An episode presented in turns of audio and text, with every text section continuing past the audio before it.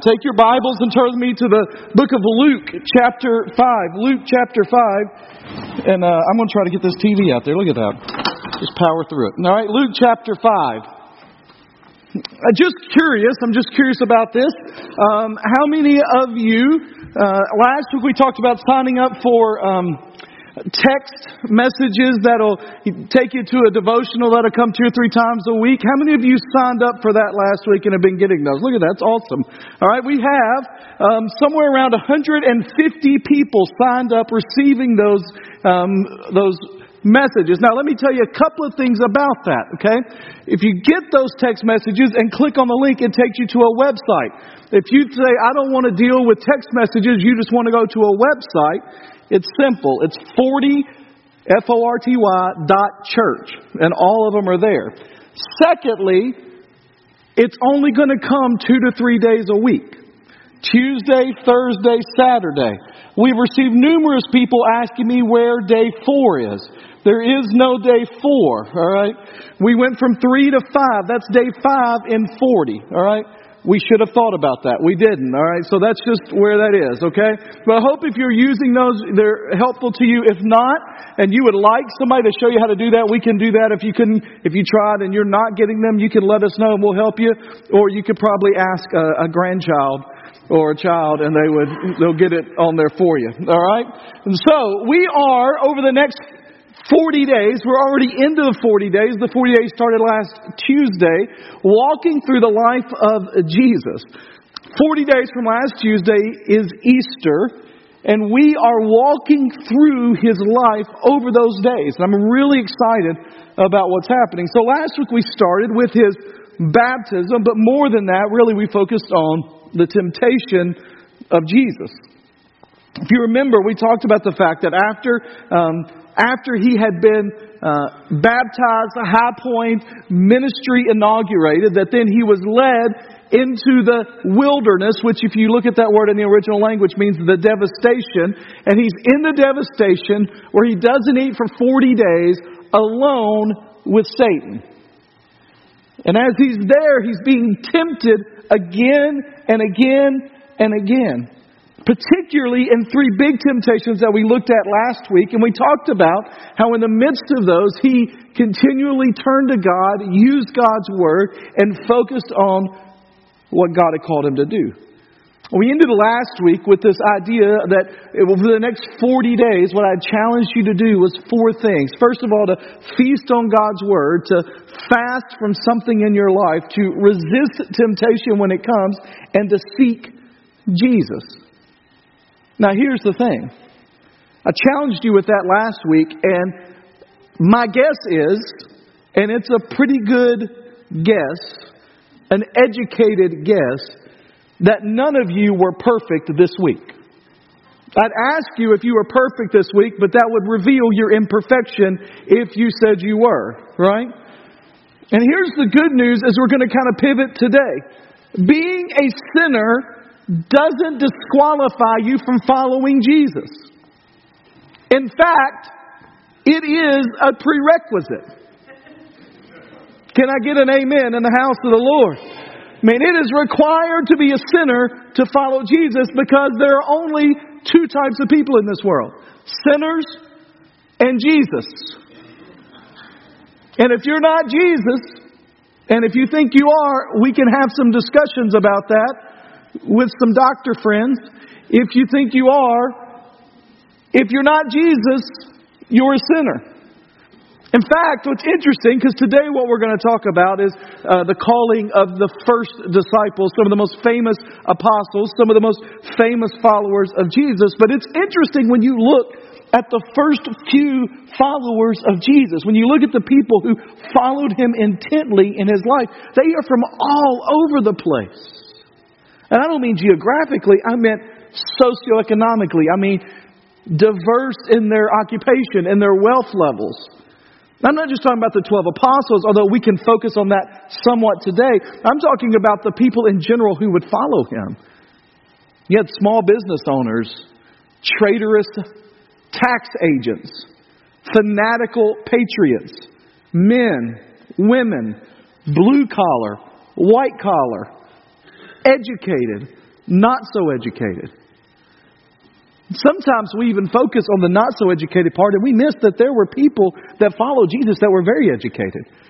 It talks about scribes coming to ask him questions and to follow him. It talks about Nicodemus who came and followed him. We know that he was buried in a borrowed tomb of a very educated, wealthy man. So we look at the first followers of Jesus, there's no real pattern, there's no real understanding of what happens, except all of them are people in need of a Savior.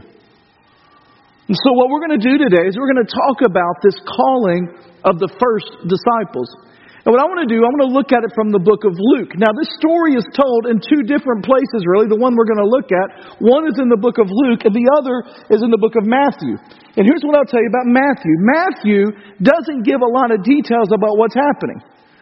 He just talks about Jesus walking along. He sees a couple of brothers and says, Come follow me. And they immediately follow him. And then it says, He sees some other brothers fishing and he says, Come follow me. And it says they get out of the boat and leave their father and follow him. And it almost sounds like Jesus is just walking by one day and says, Hey boys, let's go. And they're like, Okay. Right? And sometimes when we hear that, we want to say, no, wait, what? Wait, what? Like, they didn't ask any questions? They didn't, they, they just got out of the boat and left? Like, it almost sounds, and hear me when I say this, I'm not saying the Bible is irresponsible. I'm saying it almost sounds like their response is irresponsible. Somebody don't know anything about anywhere. There's just magnetism there. I mean, they look at their dad and say, Dad, I know you've been grooming me for the business, family business, my entire life. I know you plan on turning this over to my brother and I, and I know that your legacy is dependent on how we handle the business, but we'll see you. I'm gone after this guy. I have no idea who he is. That's because Matthew is speaking to a Jewish audience who would have already heard the stories that would have happened before. He's just recalling some of them, but he's also just giving us the Cliff Notes version of what's happening in that particular scene. Luke is a historian, he's a researcher. He wants to lay out more of what is actually going on. It's the difference between asking when someone in your family has a child, asking a male about the birth and a female about the child. Right? And so you ask a male, hey, I heard so and so had a baby. Yep. It's a boy. Anything else? It's a boy. Do you know what they named it? Uh, a boy name. How big is it? It's the size of a baby boy. Right? You ask a female. Oh, it was a 14 and a half hour delivery. I mean, it was a hard delivery. When she had the baby, it was amazing. It was a little uh, seven pound, four ounce, 19 inch baby boy, and the cheeks were glowing red. And they named him William because William is a family name, and they're trying to. Uh, Right? It's the difference. Matthew is the male, Luke is the female in the baby telling story, right? Or even like other things. So I've, I've been coaching basketball for the last few weeks. We finished up our season yesterday, and last week when we were in the semifinals of the tournament, we had the game in hand, and Luke, my son, who is not one of our top scorers, scored right at the end of the game. And if you ask, you could give it in two ways. One you could say is, Luke, how many points did you have today? How did you do? And he would say, I scored two. But if you ask him this week, as his teacher, his Sunday school teacher, any adult that would listen heard, he scored with 0.7 seconds left on the clock when they threw an inbounds pass and he picked it up and threw it as the buzzer went. It bounced around the rim, settled in and went in and the whole place erupted even though it did not win the game. It was just a last second basket. Right? It's how you tell the details. And so Matthew tells you Jesus is walking along, says, Hey, boys, let's go. And they get up and go. Luke gives you the background. In fact, in Luke, we hear about chapter 4, if you've got your Bibles open there, the temptation of Jesus that we read about last week. And then it talks about, and we'll, we'll get just in a minute to, to verse 38. I want to walk you there for a second. In verse 14, it talks about the fact that he comes back from the wilderness. Now imagine this scene. Jesus is baptized. Lots of people are around. They've been following John the Baptist ministry. John the Baptist says, This is the God. This is the one. This is the Messiah. They baptize Jesus, and then Jesus disappears from public view for 40 days. He doesn't capitalize on the moment. I saw a, an Olympic um, ice dancer. That's a phrase I didn't know I'd ever use in a sermon, just to be honest with you.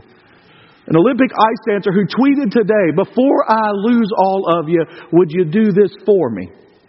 Because his moment is up. The games are over, right? Jesus, it looked like, had lost his moment. He comes out of the baptism, goes in the wilderness and the devastation for 40 days. But it tells us in Luke that he comes back and the word spreads again. He's back. He's back. Goes to his hometown. His hometown rejects him. He starts to do some things, driving out unclean spirits. And then it tells us in verse 38 after he left the synagogue, he entered Simon's house. Now, who's Simon? This is pre Peter Simon.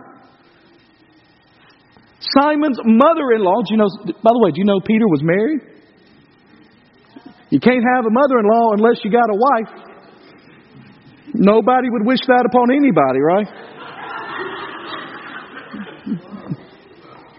I did not mean anything bad to the mother in law. I'm just saying, you want the wife. You don't.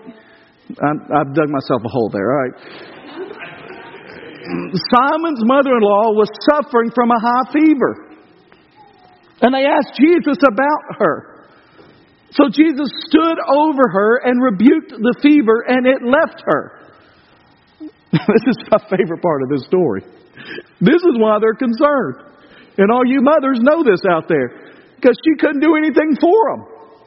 Because it says the fever left, what'd she do? Got up and started serving them.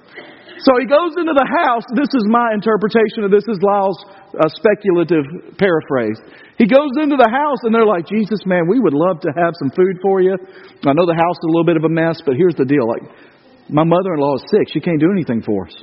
And Jesus like, where is she? She's right over here. She's got a fever. Jesus goes, you're okay now. And she goes, okay, thanks. Now I can take care of y'all, right? She gets up and starts serving. Now remember that. That's Simon. That's Peter. It says, When the sun was setting, all those who had anyone sick with various diseases brought them to him. See, Matthew leaves this kind of important little section out. He's just telling the big picture stuff, the get on with it stuff. Luke dives into the details. Jesus comes back from temptation. He heals Simon's mother in law. All these people come and are brought to him. And as he laid hands on each one of them, he healed them. So here's the scene, all right? Before we get to the calling of the disciples, what I want you to understand this is not happening in a vacuum. The first time Simon hears Jesus is not when Jesus says, Follow me. Now, Matthew is not suggesting that even. He's just telling the story. Luke gives us the details, but it fills in a little of what's going on there. See, one of the things about Christianity, Christianity is a faith that flows from information. It is a set of facts, of historical realities, of truths that are to be learned, and once we learn them, we put our faith and our trust in them. We are not asked to blindly put faith in something we know nothing about. And sometimes preachers, even ones named Lyle Larson, have preached that Matthew passage and suggested that you just got to trust, you just got to faith. You do, but you have faith based on what you already know. And Simon had already met Jesus. Simon had already seen him heal his mother in law. And the idea here is I don't know that he's left Simon's house when he starts to heal all these other people. If he has, they're waiting on him outside the door. So Simon is seeing all of this happen in front of him. Then we get to Luke chapter 5, verse 1. As you can imagine, as he's healing these people, the crowd begins to grow. And chapter 5, verse 1 says, As the crowd was pressing in on Jesus to hear God's word. One of the things that you realize from the scriptures, one of the things you realize from the life of Jesus, is he never healed people just to show off, just to say, look what I can do, just to prove who he was. He always uses opportunity to inform them about what was going on, what was happening, what God intended. And so as he's healing these people, they begin to come to him. They begin to press on him. He was hearing God's word. He was standing by Lake Gennesaret, which is Sea of Galilee. He saw two boats at the edge of the lake. The fishermen had left them, and there's this little detail. Um, Luke is giving us little details that make significant differences. Had left them and were washing their nets. So here's what's happening. So at sunset, while all these people are getting healed, the fishermen go out and fish. And so Simon Peter, we'll see in a minute, is one of those fishermen that he owns one of these boats. And whether he was out there his own, which he probably was, or his men were out there or whatever, they had gone out fishing because you fish at night. When I was young, my grandfather used to take me fishing all the time, and I loved going fishing with my grandfather. I loved going fishing with my dad, except for one thing. You didn't go fishing at 11 o'clock in the morning. You went fishing at before daybreak. You were on the water. If you weren't on the water as the sun was rising, you had missed your time. Because then and now, fish rise to the top more at night and sink more in the day as the sun heats. And so they're there, they come in from the night, all night fishing. They get up all, out of their stuff, they take their nets, they pull them off, they leave the boats where they are because everybody knows whose boats they are. It's a small town, everybody knows everybody. Everybody knows whose boat that is and whose boat that is, and nobody's going to mess with their boats, nobody's going to take anything with it. And they're over there washing their nets, cleaning their nets, drying their nets, getting their nets laid out so that they'll be ready to go again when it comes nighttime tonight. Jesus looks at the opportunity. And he got into one of the boats which belonged to Simon. He thought he could probably use Simon's boat because he had healed Simon's mother in law. He knew him. And he asked to put out a little bit from the land. And he sat down and was teaching the crowds from the boat. So get the picture here. Jesus is there. The crowds are pressing on him, pressing on him, pressing on him. He sees all of these crowds and he thinks, I've got to get to a place I can teach better without, you know, just a crowd of people around me.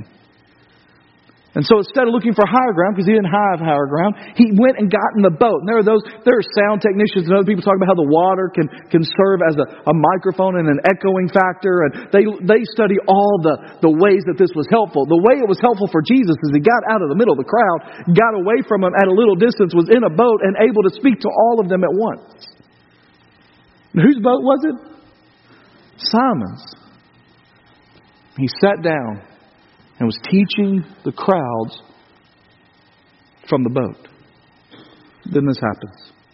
When he had finished speaking, he said to Simon, now we don't know if Simon's on the edge listening, like, or when Jesus put out in the boat, he said to Simon, hey, can you, can I get in your boat? Can you come with me and just go out a little bit? Whatever it is, he says to Simon, Put out into deep water and let down your nets for a catch. Now we're going to stop there for a second. Because Simon's first reaction would have been, No. Like, we've washed the nets. They're over there drying. We've done it all night. Jesus, I mean, you're a great teacher. I've seen you do miraculous things with healing. But you're a carpenter, and I'm a fisherman. We'll learn in a second. He didn't catch anything the night before, and he's going to say, I think in his mind, in that split second of decision of, I think I know if there are fish out there. I think I know Jesus. Like, you're not going to catch anything. If you're just looking for supper, there's not going to be anything in there. And I mean, we've washed the nets, we've got them dry. Like, I'm, I'm done. You ever have one of those moments in your life when, like, you've had a particularly long day or a long night, and you come home and you think, finally, I can relax? And you get home and there's some pressing matter waiting. Phone call comes. The dog has done something to the trash. The kid has done something to the trash. There's a leaky faucet. A hot water heater is gone. Like something has happened. You ever been there? And you just want to go, not now, not today. Simon's like, we're done. We're done. And this is what I love about this moment. In this moment, Simon, who would become Peter, has no idea what hangs in the balance. He could have said, Jesus, that's not, not today. Not today. I mean, this isn't a huge thing Jesus is asking him to do. This is not a monumental moment. But Peter has no idea all that hangs in the balance here, right? I mean, this is a monumental moment in the ministry of Jesus and in the life of Peter. He has no idea what hangs in the balance. I got a picture here I want to show you. Anybody ever been here? This is St. Peter's Basilica. Anybody ever been there? A few of you are over there, I see. It's one of my bucket list items, one of the places I want to go in life someday. There is no way in the world Peter sitting in that boat had any imagination that one day a building dedicated to him like that would be in the world. Right?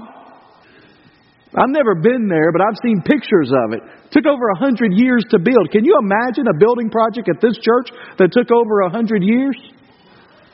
You have 98 pastors in that time frame trying to like, how long is this going to take? Another hundred years. Cost unbelievable amounts of labor. Eh, we got a picture from inside of it. Just magnificent.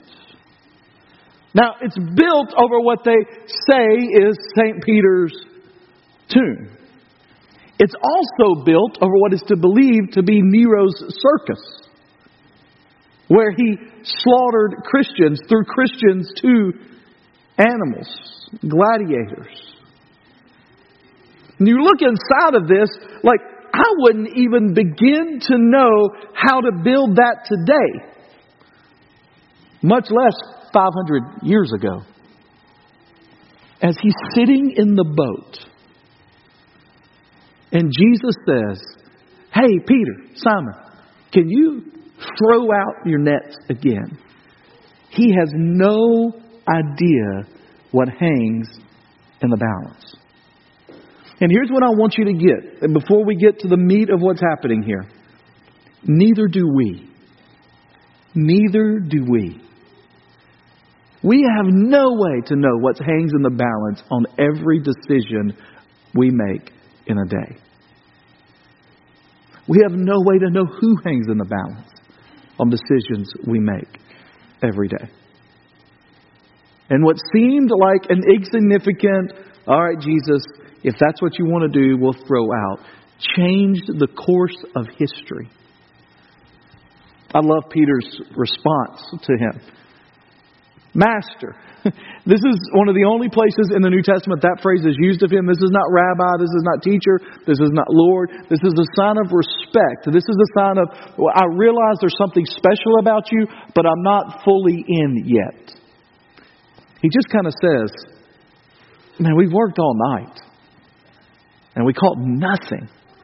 Nada. Not a single thing.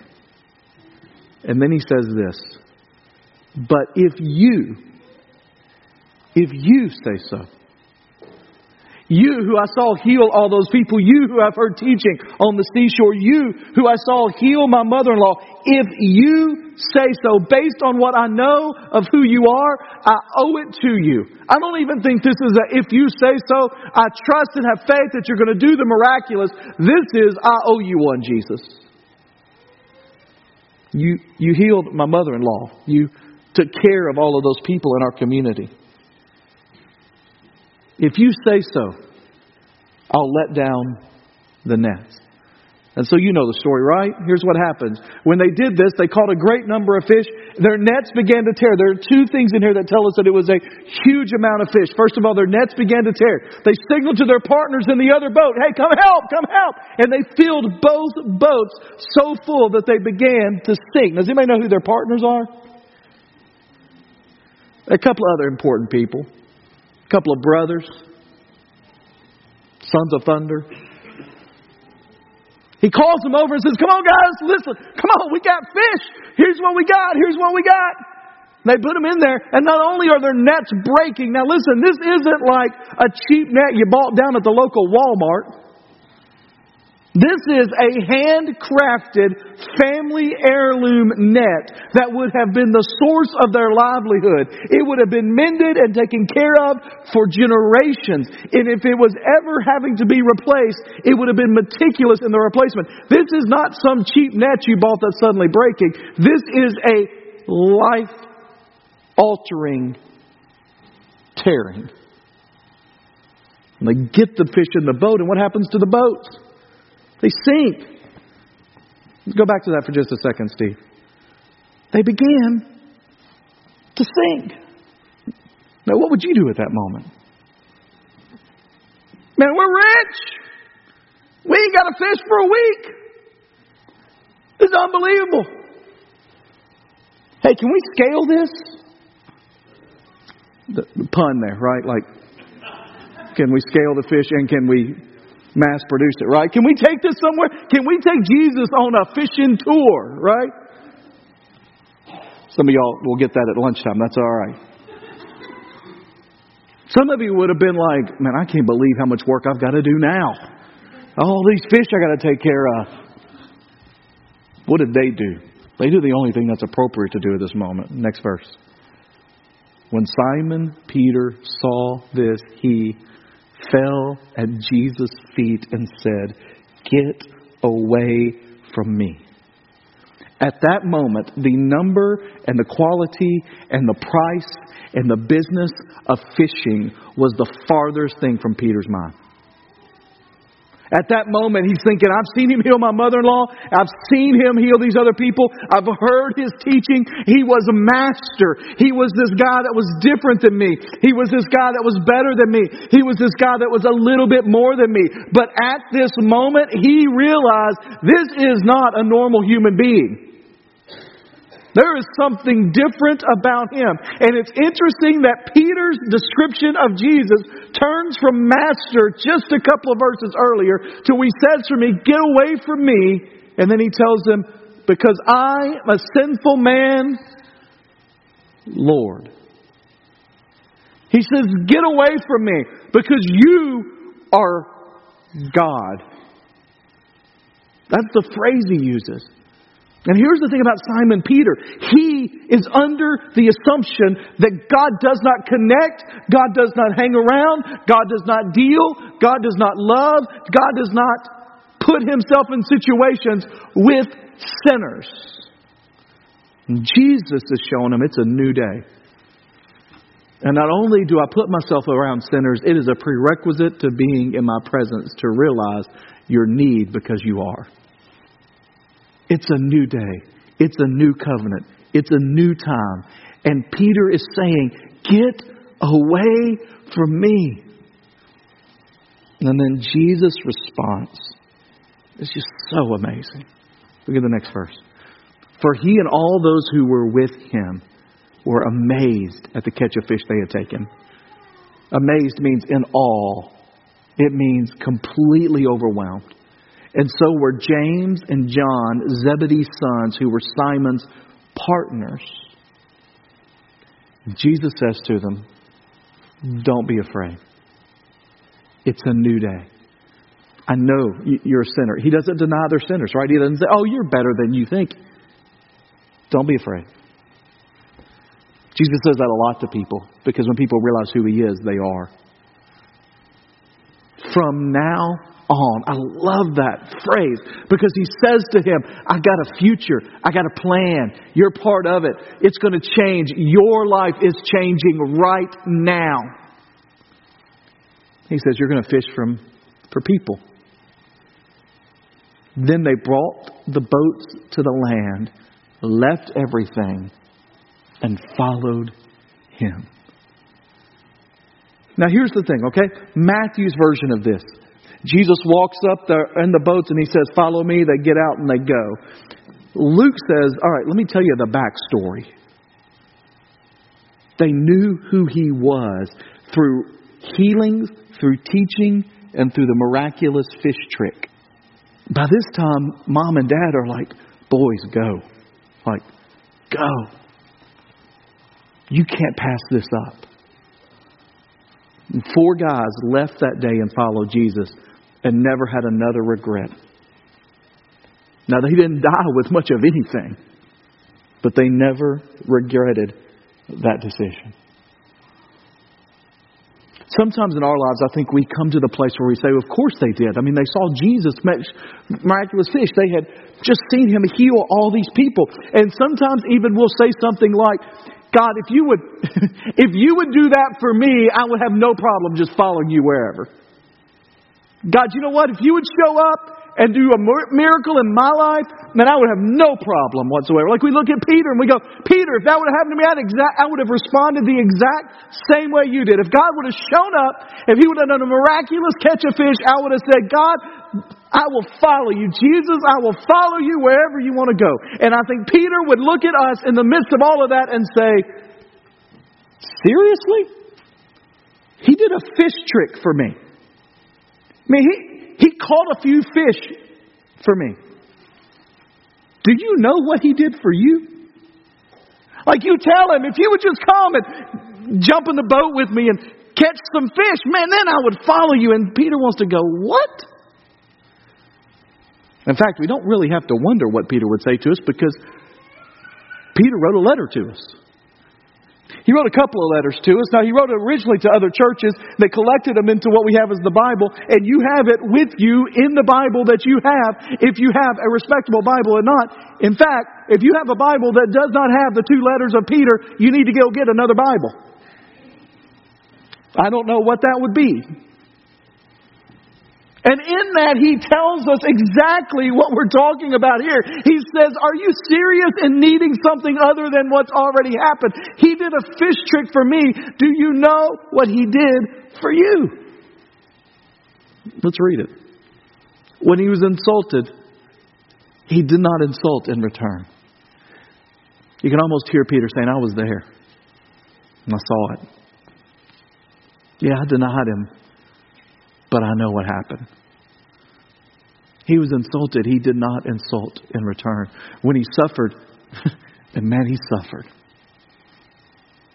I think Peter would say to us Have you ever seen a crucifixion?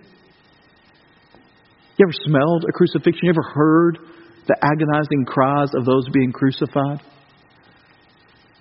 When he suffered, he did not threaten, but entrusted himself to the one who judges justly, entrusted himself to the Lord. And then Peter says this He himself bore our sins in his body on that tree, so that having died to sins, we might live for righteousness. And then he says this last thing By his wounds you have been healed. Peter would say, Would you come to me and say that if he would have done that for me, a fish trick, you'd follow him? Do you realize what he did for you? And at the end of that, I think Peter would give us two simple words of instruction about the only appropriate response when confronted with the reality of who Jesus is and what he wants from us. And those two words are simply follow him. And my challenge to us, not just in these 40 days, but in these 40 days to jumpstart a lifetime is to follow Him. To live lives that are passionately devoted to Him.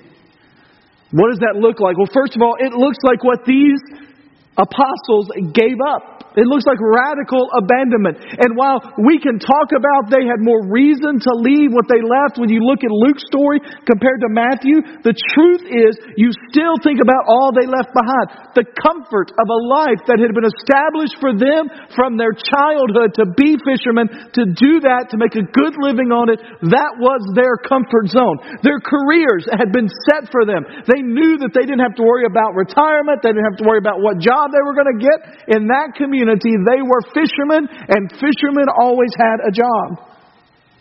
They left possessions. By all we can tell, these guys died with not much at all. Not that they would have been the wealthiest guys around the Sea of Galilee, but they would have had some funds. They left their position in the community, in the area. They would become outcast fairly quickly. They left their family.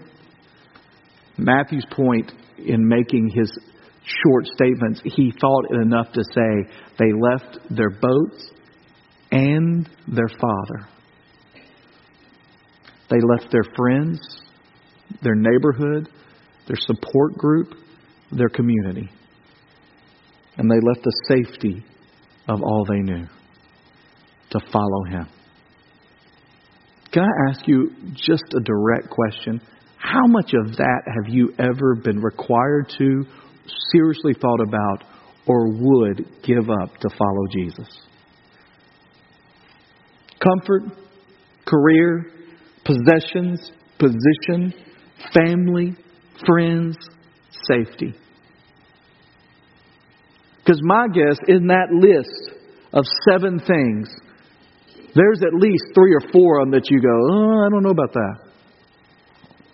And they did it for one simple thing to follow Him, to depend on Him, to trust only in Him, and to obey Him in His call to live a life on mission. And here's where Luke helps us.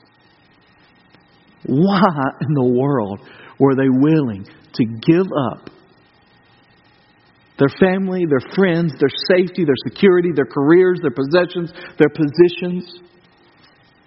And it's simply because He is worthy. He is worthy. And we're talking about the Savior, Messiah, fully human, fully divine, sovereign over all creation, shepherd to the weak, king, righteous judge, the new Adam, the true Israel, the light of the world, the hope for all people, the Alpha and Omega, the first and the last, the bright and morning star, the King of kings, the Lord of lords, Jesus. Now, that'd been an awesome place for an amen, but you missed it. He is absolutely, without a doubt, worthy. And that's what they're sitting in that boat, and the fish come up, and they realize this isn't a normal human being. Peter is like, I am not worthy, Lord. And the other guys are amazed and astonished, and Jesus says, Follow me. And they're like, There is nothing in this world that compares with you. You are absolutely worthy to follow. And my concern, my worry for our generation, your generation, if you're older, my generation as we're growing older, and your generation if you're younger. My worry for our culture as a large is that we somehow think we've invented or found things that are more worthy to give our lives to than Jesus. And so we think the career, the path that we're on, or the family that we're developing, or the hobbies that we cultivate. We think the success of our kids or the security of our retirement are more worthy than Jesus. And what those guys in the boat realized is there is nothing on earth that is more worthy than him. And they did not get a bouquet of flowers congratulating them on their best life now. They went into a three year period of trial and testing, and then after Jesus rose again from the grave, they are persecuted beyond belief, and yet they still said, I did it because He is worthy. And the question that your life has to answer is, is he worthy? Because if he is not in your life, you will fill it with other things. Now I want to tell you something. You deciding he's not worthy does not deny the fact that absolutely he is. But have you thought about your excuses for not taking the next step and following Jesus? And how ridiculous they seem in the light of the fact that he is worthy? Too busy. Too much going on. I'm afraid what I might lose. What would people think? I mean, what's your next step? For some of you in this room, the next step is salvation. You've never given your heart, your life to Jesus Christ. You've never accepted Him as your Savior. And today is the day for that. For some of you, you've done that, but your next step is baptism. You've never followed through with baptism. And Scripture teaches us that does not save you, but it is an identifying mark that you are a follower of Jesus Christ. For some of you, it's joining here. Or if not here, somewhere. Finding a place with God's people where the Word of God is proclaimed, where you are challenged spiritually, where you can find people that will move you towards what God intends for you, and planting your life there, committing your life there, and being part of that. For some of you, there's something in your life you need to confess, you need to repent of. And for some of you, it's just a step of obedience that you know you need to take, and you've just been hesitant. Can I tell you this? You have no idea what hangs in the balance. Peter surely didn't when he threw a net over the side of a boat. And you don't either. And so don't ever think, well, it's not an important decision. It's not an important resisting of temptation. It's not an important discussion. It's not an important sharing of the gospel. You never know what hangs in the balance. So, for the last year and a half, I've been taking allergy shots. Praise be to God. I do enjoy the benefits. I'm not real keen on the shot. Can I get an amen in the house? I mean, I'm diabetic. I've taken thousands of shots in my life. I still don't get excited about any of them. All right?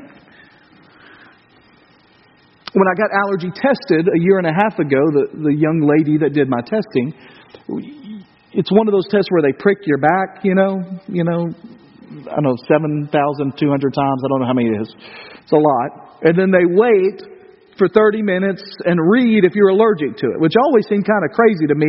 Let's put the stuff you're probably allergic to on your back so we can see how bad it is, all right? It's like, let's give you a little bit of the cold to see how bad it really gets on you. And so you have to lay there flat, and she has to stay in the room for observation, and so you end up in a conversation. In that conversation, it always comes up. So, what do you do? And when I tell people what I do, there are generally two or three different reactions. Oh, I go to so and so church. Do you know that pastor? All pastors don't know each other, but maybe, all right? Or their language changes slightly. Or they are fascinated by it. Like, what do you do? Like, I just work one day a week. It's all right. It's great. You know, I mean, they the assumptions. So we got in a good conversation about church, about her family, all that was going on. Now she's the one that tested. I have seen her not very much at all. Okay, so you don't ever know those kind of things what are going on. I went in Friday, this past Friday. Allergy shot. I have to do it once a week. Apparently, the other people are off. She's giving me my shots, and so I walk in, and she goes, I don't know if she knows my name other than it's on the screen. I walk in, she goes, Okay, I got a question for you. What really happens when we die? I was like, well, she goes, like, I was talking to my mom. We're having a discussion about the Bible. I know you're a Baptist preacher. What happens when, like, what goes on when you die? And so, I'm, those allergy shots take about two and a half minutes, and I realized I got two and a half minutes to explain a complicated uh, theological argument that has been argued for centuries. Let's go, right? So as she's sticking needles in my arm, we're having the discussion. Now, from our discussion, I believe I think she's a believer, but I think she's somebody that's looking for the next step. My thought process was, I didn't know if that 30 minute conversation we had a year and a half ago resonated with anyone. And yet, in her mind, she didn't forget it. And And you know, she sees. I mean, they run people in and out of there like a, I don't even know what, cattle. I don't know what to call it. I'm not a farmer, whatever. They run them in and out of there. Lots of people at a time.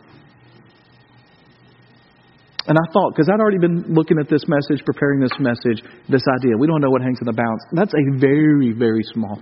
You don't know what hangs in the balance every moment of your day that may come up years, decades from now, or may impact tomorrow. So, in that moment, will you say yes to Jesus? Let's pray together.